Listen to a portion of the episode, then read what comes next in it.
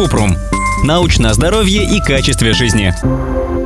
Правда ли, что регулярная головная боль может быть из-за неправильного прикуса? Кратко. Да, правда. Головная боль может возникнуть от постоянного мышечного напряжения в височно-нижнечелюстном суставе. Если зубы смыкаются неправильно, то мышцы работают с перенапряжением, и это провоцирует головную боль.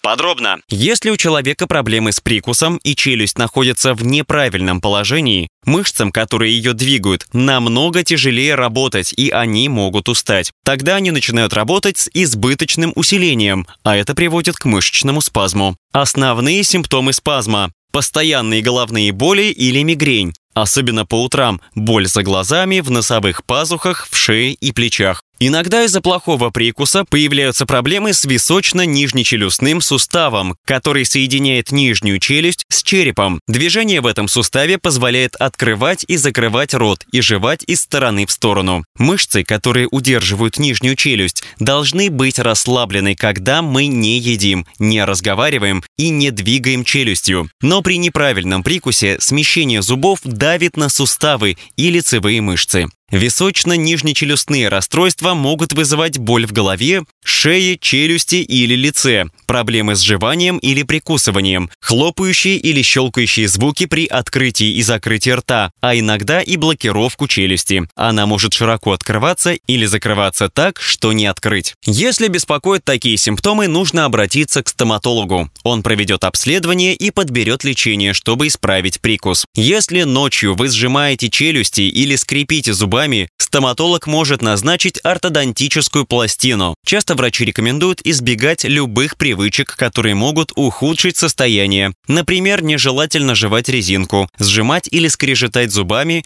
либо широко открывать рот во время зевоты. Ссылки на источники в описании подкаста. Подписывайтесь на подкаст Купрум, ставьте звездочки, оставляйте комментарии и заглядывайте на наш сайт kuprum.media. Еще больше проверенной медицины в нашем подкасте без шапки. Врачи и ученые, которым мы доверяем, отвечают на самые каверзные вопросы о здоровье. До встречи!